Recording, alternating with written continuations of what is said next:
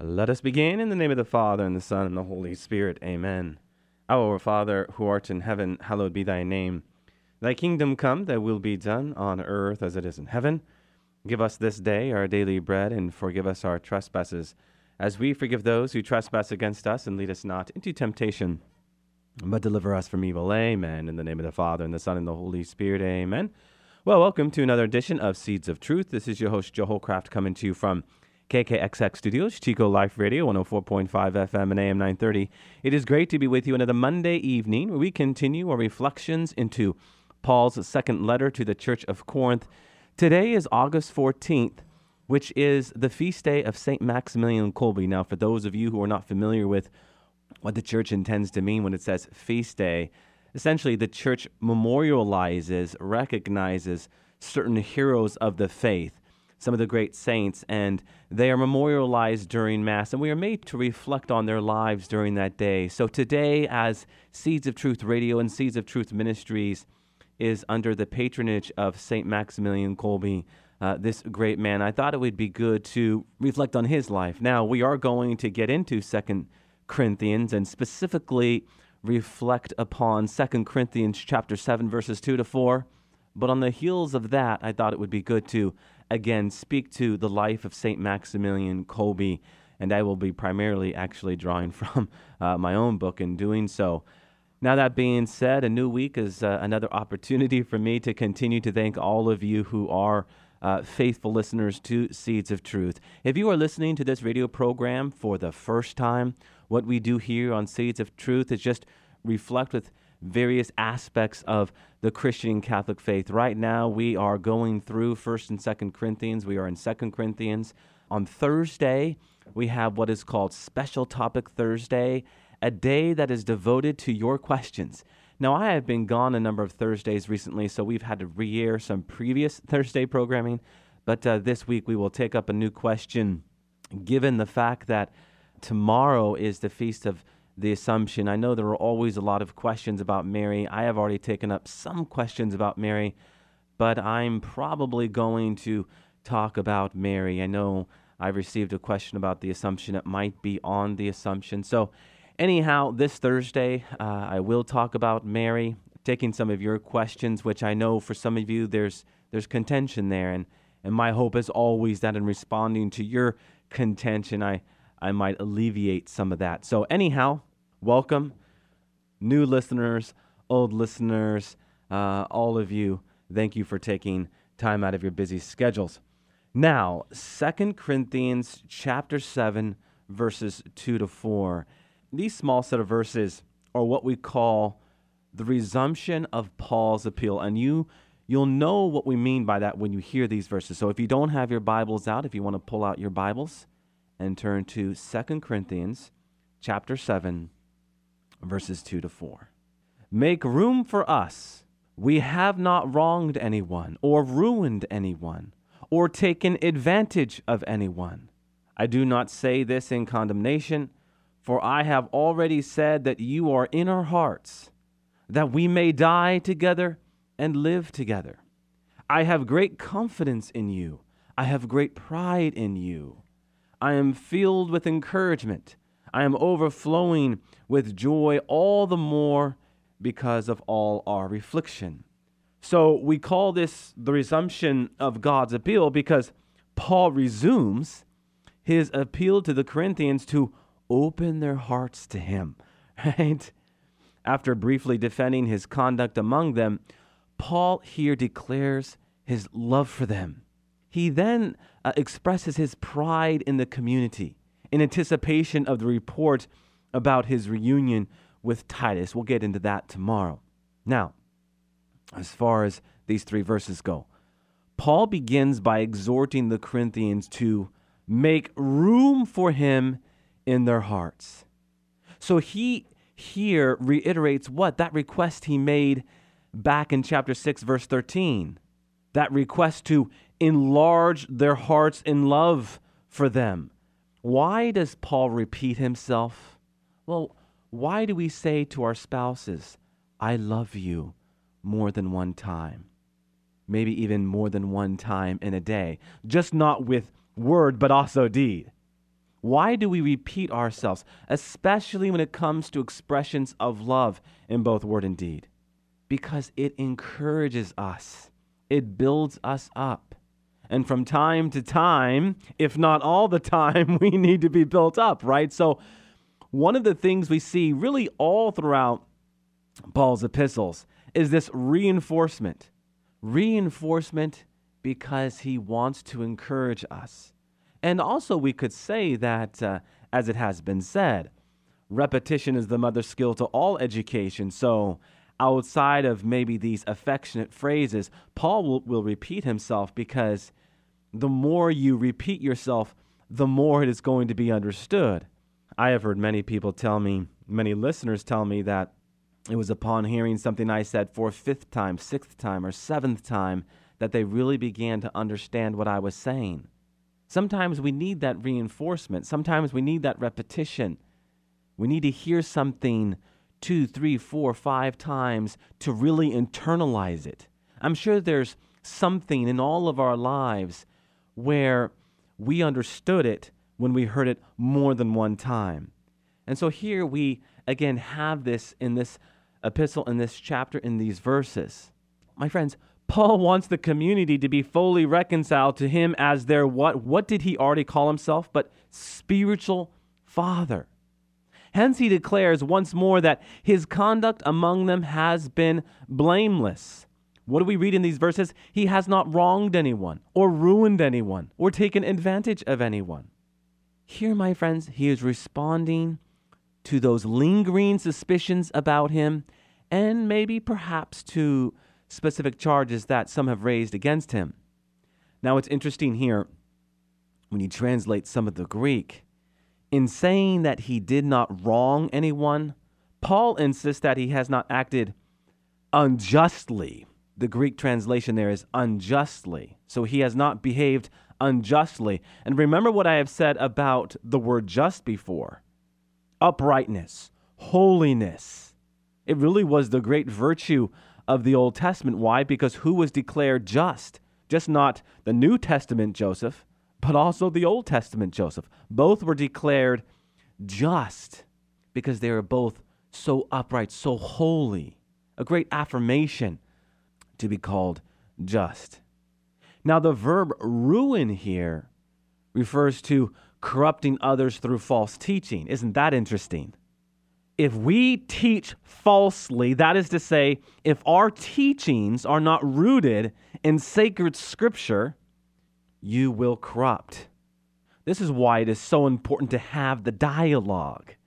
Dialogue, you break that down, dialogic. Logic is the instrument to reason. We use our capacity reason to come to better understand truth. We have to enter into dialogues with one another so that we might better understand truth. We have to listen to one another and what we say to one another so that we have a listen response conversation. You have heard me talk about this many, many times over the course of the past 10 years. Why? Because so often we're so bent on what we want to say and what the person needs to hear, we don't actually listen to the other side. This is very important because I think within Christian circles, there can be clarification, there could be understanding, but we don't listen to one another. So uh, we need to listen to each other. We need to better understand each other. Because, hey, if you think someone is teaching falsely, if you think someone is corrupting others, if you think I am here on Seeds of Truth corrupting people by, by the teachings of the church, let's talk. I welcome any and every conversation. And as I have found myself in hundreds of conversations through the years. You know what? I learn from you, but I hope that uh, you learn from me. By the grace of God, go I as I seek to bear witness to, to the truth of divine revelation. Okay, now jumping back into these verses, certainly for his part, Paul has been consistently clear that his proclamation of the gospel, through word and deed, openly manifests the truth. Now, it's interesting, we're not going to get into it now, but as we will discover later, he has been accused of taking advantage of, or we could even say defrauding the Corinthians in the matter of the collection. We'll talk about that when we get there. So, lest the Corinthians think he is putting them on the defensive, in verse 3, Paul quickly explains, I do not say this in condemnation. His intention in verse 2 is to promote reconciliation, not to enter into some sort of polemics, right?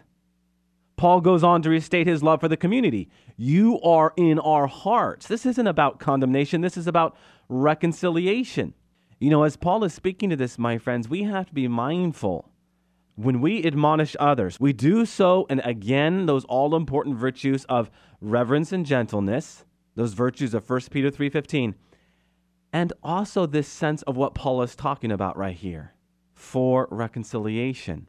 This past weekend, we were made to reflect into that narrative where Jesus is walking on water and he beckons Peter to come to him and he and he himself walks on water, right? it always amazes me that another human being actually walked on water, right? But he fell. Peter fell. And what does our Lord say? Peter, why did you doubt? And our priest this past weekend, I think, made a very astute observation. He reprimanded Peter, he chastened Peter, he admonished Peter, but he did so while he had him in his arms, right? He did so in that moment when Peter can trust him the most. When we admonish others, when we rebuke others, when we chasten others, we do so within that context of relationship, friendship, right? Saint Paul has done everything in his power to let the people he's writing his letter to, the, the Corinthians, that he cares. I am telling you this because I love you, not because I want to hear myself be right. No, I am telling this because I love you. Now, this phrase, you are in our hearts, does this not repeat what he had already stated in chapter 6, verse 11, where he described his heart as enlarged out of love for them? Was I not just talking about this? He makes this point even more poignant when he asserts that the Corinthians are so deeply fixed in his heart that they would die together and live together. I love this phrase die together and live together. You know, this phrase was a common way of expressing deep, abiding friendship in the ancient world. What was I just saying about friendship? Right? There's a reason why he uses this phrase. The word order here certainly suggests something die, then live. Does this not recall the dynamic of our Lord's death and resurrection? Die, then live. Brothers and sisters, Paul grounds his intimate friendship with the Corinthians in the mystery of Christ's love and in the power of God to give life. And it is through his ministry enacted in his self giving love that Paul participates in the dying of Jesus. This is something we've already discussed a great deal because he has already written about it in these two epistles. Moreover, we see that St. Paul looks forward to the resurrection of the dead when God will bring all people together in his divine presence. St. Paul is of the mindset that by dying so as to live here on earth, he will taste that divine presence here on earth. Now, in chapter 7, verse 4, Paul then offers to the Corinthians two examples of his love for them. First, he reiterates that he speaks to them with frankness and candor. This is the same term, the Greek that is, is the same term that Paul used in chapter 3, verse 12, where he declared that as a minister of the new covenant, he conducts himself boldly. This phrase, I have great confidence in you, is probably better translated in the Greek I can speak with greatest frankness to you, with the greatest frankness to you. That's probably really the preferable translation because if you're to go back into chapter 3, verse 12, it was about that candor. It was about that forthrightness. It was about that frankness and how we do need to be frank with one another. A frankness that is imbued with this deep sense of uh, fraternal love. This is what brings about change, my friends. This is what Jesus was all about, and this is what St. Paul is imitating. Now, I said there's two examples. The second is, of course, Paul's great pride in the Corinthians. As he explains in the midst of his affliction, he has been filled with encouragement and is overflowed with joy all the more. These verses actually sound off uh, the themes that we heard in the opening blessing, right? In the opening verses of this chapter, where he revealed that God brings him encouragement in the midst of afflictions, afflictions. Now, speaking of encouragement in the midst of afflictions, as I noted off the top, I did want to speak to one St. Maximilian Kolbe. Now, here you have a man who was one of the great agents of God's mercy, much like that, of course, of St. Paul. Born in Poland in 1894, young Raymond Kolbe was called by God at the age of 16 to the consecrated life as a religious, as a Franciscan. And it is when he became a Franciscan that he took the religious name Maximilian. Some of you hear Raymond and you're thinking to yourself, well, I thought you were talking about Maximilian Kolbe. he changed his name from Raymond to Maximilian. A name that incidentally means literally the greatest. So he becomes a religious, and he soon thereafter leaves for Rome to study for the priesthood, where he was ordained in 1918 at the age of 24. So, so Maximilian Kolbe was a was ordained to the priesthood at the ripe young age of 24. After his ordination, he returned to Poland where he established the apostolate Militia Immaculata, which was a missionary movement dedicated to increasing awareness of the teachings of the church and to spreading devotion to the Blessed Virgin Mary. I'm really just giving you a soundbite history to this man's narrative because I do want to get to Auschwitz. Now, as far as the inspiration for this apostolate goes, uh, it was when, while he was studying in Rome, he encountered an exponential increase in the persecution of Catholics. So it was in 1927 that he established an evangelization center and formation house in the city of Niepokalanów. That is a word that in the Polish means the city of the Immaculata. So from 1927 to 1939, the formation house in Niepokalanów grew from 18 friars to over 800 friars, making it the largest functioning monastery in all of Europe. I mean, that is astounding to me. From 18 to 800. Brothers and sisters, this is a sign that when you are doing God's work and you put it into God's hands, it will become what it needs to be. And ultimately, as he set out in his mission to increasing awareness into the teachings of the church and divine revelation, spreading devotion to the Blessed Virgin Mary, he became certainly an enemy to those who would oppose such teachings. Utilizing the most modern technology, the Evangelization Center distributed over 230,000 copies of a daily newspaper and supplied a monthly magazine to more than 2 million subscribers. My dear friends, Maximilian Kolbe was a man before his time, a man before his time as he awakened so many people to the beauty of Jesus Christ, a true apostle of the mass media, and we can say forerunner huh, of the new evangelization. So, all of that being said, we can well imagine why he would have been an enemy of Adolf Hitler's Nazi regime, huh? Everything that Maximilian Kolbe had written was an obvious contradiction to Hitler's ideology and, of course, the dictatorship that came from it. After the Nazis invaded Poland in 1939, soldiers arrested Father Maximilian and some of his companions because of this evangelization work that we are talking about, huh?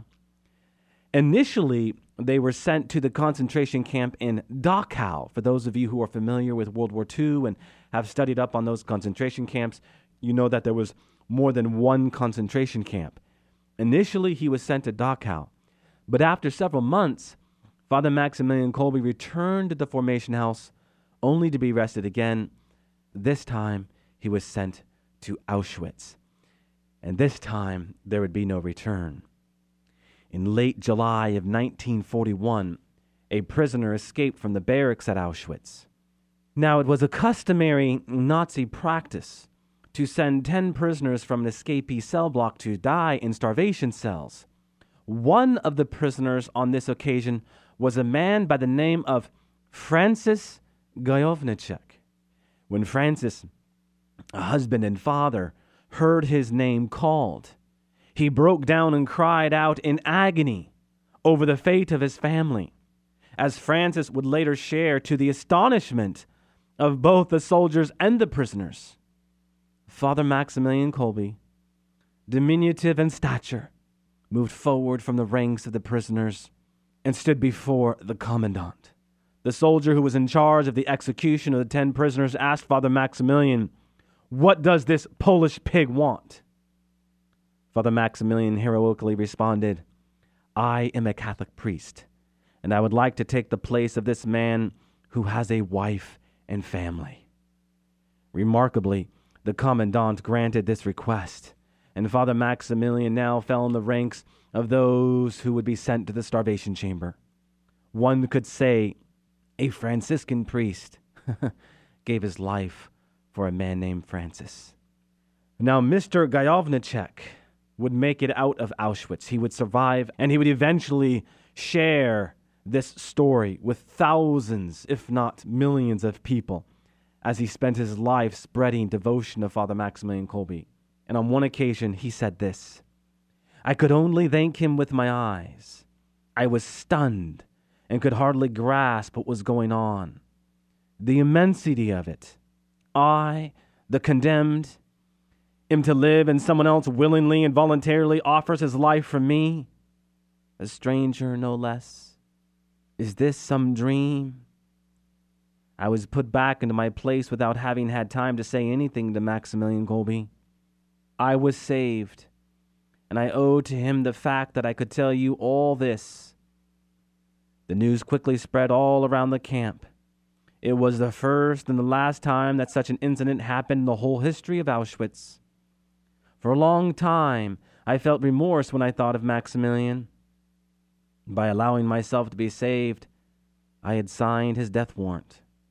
But now, on reflection, I understood that a man like him could not have done otherwise. Perhaps he thought as a priest his place was beside the condemned men to help them keep hope. In fact, he was with them to the last. And he's right there, of course, because Father Maximilian spent the last two weeks of his life in the same manner of grace with which he spent the previous 30 years. Brothers and sisters, inspiring devotion to the most sacred heart of Jesus and to the Immaculata.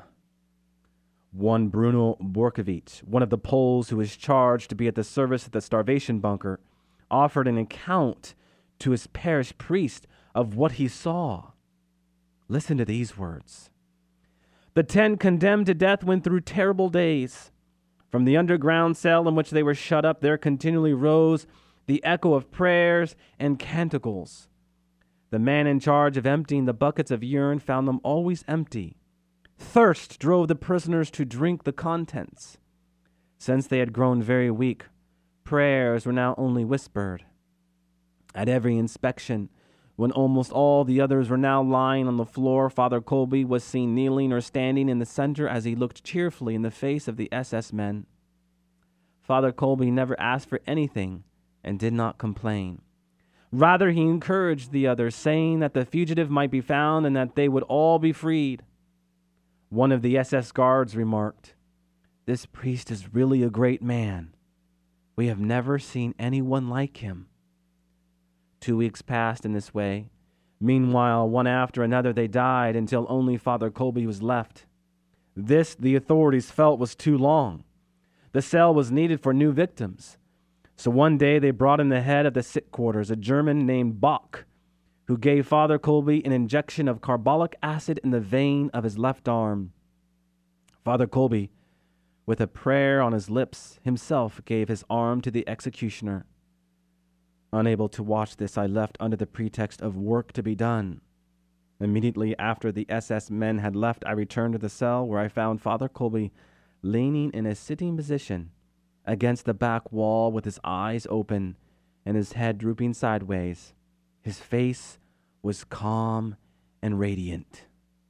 Brothers and sisters, today we celebrate the feast day of St. Maximilian Kolbe because it was on this day that he was executed. So it is right that on the eve of what was to become the solemnity of the Assumption of Mary, August 15th, that which would be officially celebrated nine years later, Father Maximilian Kolbe died. His ashes rising up to heaven like incense. Significantly, we could say that as the solemnity of the Assumption of Mary celebrates Mary's victory over death, it is appropriate that Father Maximilian Kolbe, who relentlessly, relentlessly spread devotion to Our Lady, should claim victory over death with the gift of his life. Brothers and sisters, could we not say that Father Maximilian lived up to his name? Indeed, as the SS soldier bared witness, he was great. During his canonization homily, St. John Paul II declared this hero of charity the patron saint of our difficult age. Because in his life, we discover that even in the most dire and tragic of circumstances, what triumphs but mercy?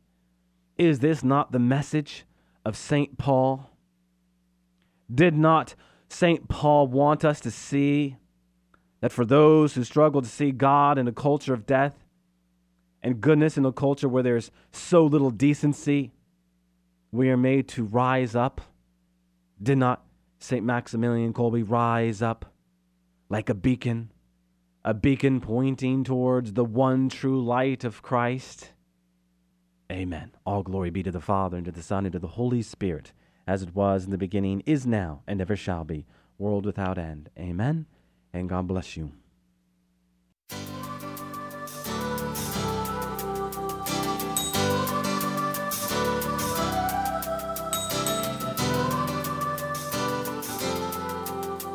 Thanks for listening to Seeds of Truth, heard every evening Monday through Friday at 5:30 here on KKXX. If you'd like to hear this program or find out how you can help support Seeds of Truth, the website is joehollcraft.org.